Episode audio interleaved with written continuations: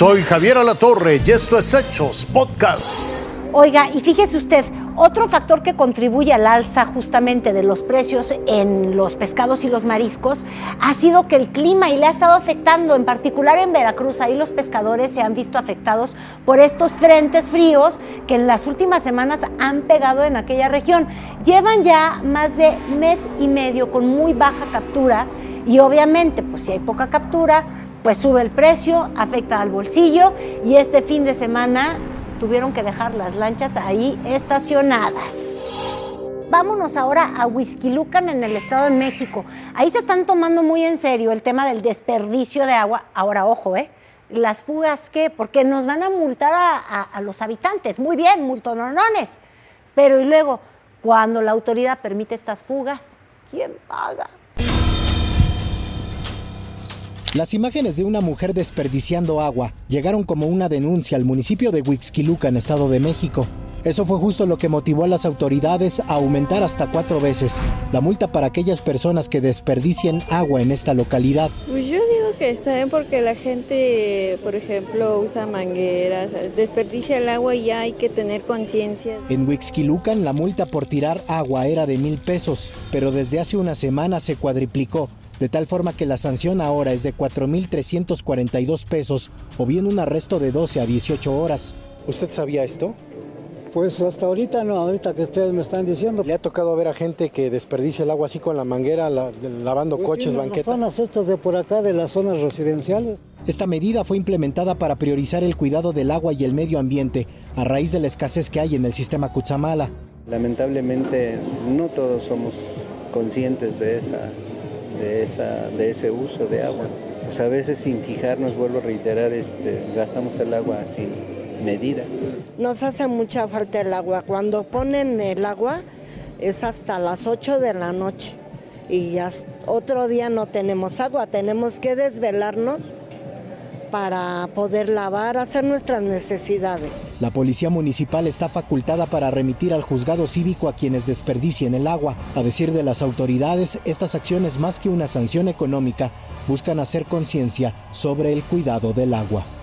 Rubén Mendoza, Fuerza Informativa Azteca.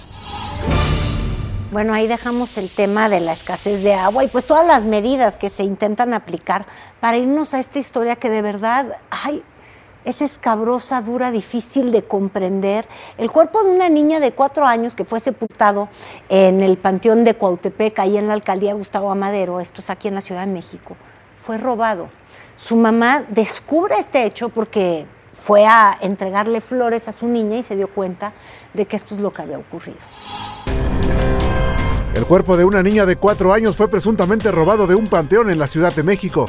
Su mamá acudió a visitarla al Camposanto, sin embargo, encontró la tumba abierta y el féretro vacío. Sucedió en el Panteón Cuautepec, Colonia Loma La Palma, Alcaldía Gustavo Amadero.